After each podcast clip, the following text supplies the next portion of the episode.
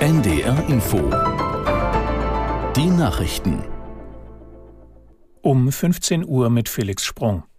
Vor dem Hintergrund der angespannten Haushaltslage ist die Diskussion über die Höhe des Bürgergelds neu aufgeflammt. Das Bundesarbeitsministerium wies die Forderung der FDP zurück, die für Januar beschlossene Bürgergelderhöhung zurückzunehmen. Aus Berlin Markus Sambale.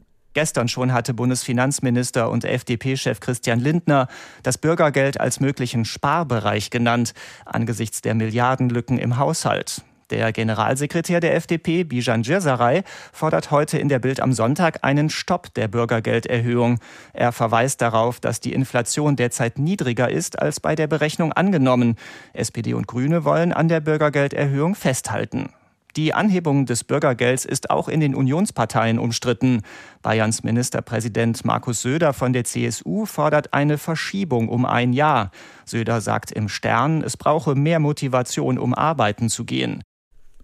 Frankreichs Präsident Macron hat den Angehörigen des getöteten deutschen Touristen sein Beileid ausgesprochen. Der 23 Jahre alte Mann war gestern Abend in der Nähe des Eiffelturms von einem mutmaßlichen Islamisten mit einem Messer angegriffen und tödlich verletzt worden. Der Täter verletzte anschließend zwei weitere Menschen, bevor er festgenommen wurde. Der gebürtige Franzose mit iranischen Eltern war wegen seines radikalen Islamismus und erheblicher psychischer Störungen Polizei bekannt. Nach Medieninformationen saß er wegen eines Anschlags bereits vier Jahre im Gefängnis. Israel setzt seine Angriffe im Süden des Gazastreifens fort. Dabei sind vor allem die Städte Rafah und Khan Yunis betroffen. Aus Tel Aviv Laura Chautkamp.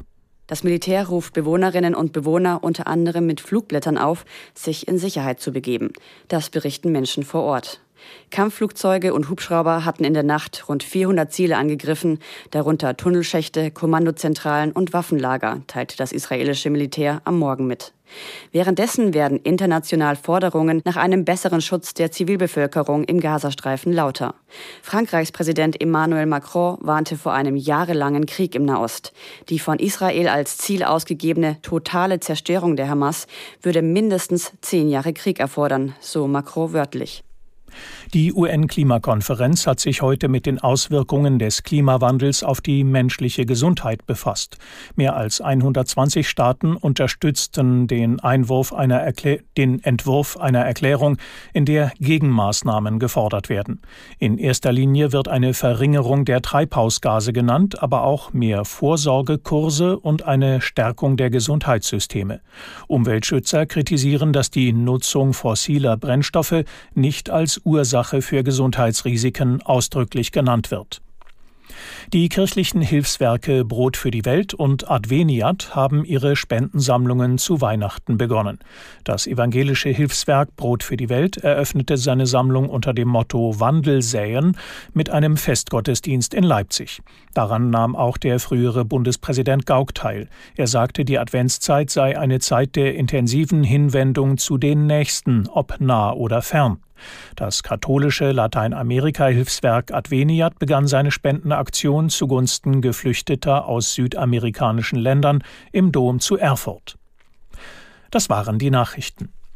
Das Wetter in Norddeutschland, viele Wolken, teils auch heiter, vereinzelt noch etwas Schnee, Höchstwerte minus zwei bis plus vier Grad. Morgen viele Wolken, etwas Sonne und gebietsweise Schnee, minus drei bis plus zwei Grad. Am Dienstag von Westen her Schnee und Regen, minus ein bis plus fünf Grad. Und am Mittwoch Regen, ein bis fünf Grad. Es ist 15 Uhr. Das ARD Radio Feature. Hören, was dahinter steckt.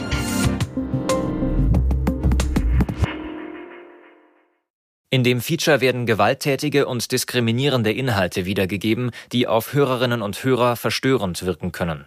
Aus journalistischer Sorgfaltspflicht ist es dennoch notwendig, diese zu veröffentlichen. Die Redaktion. Ich denke, es war historisch nie wirklich super für Männer.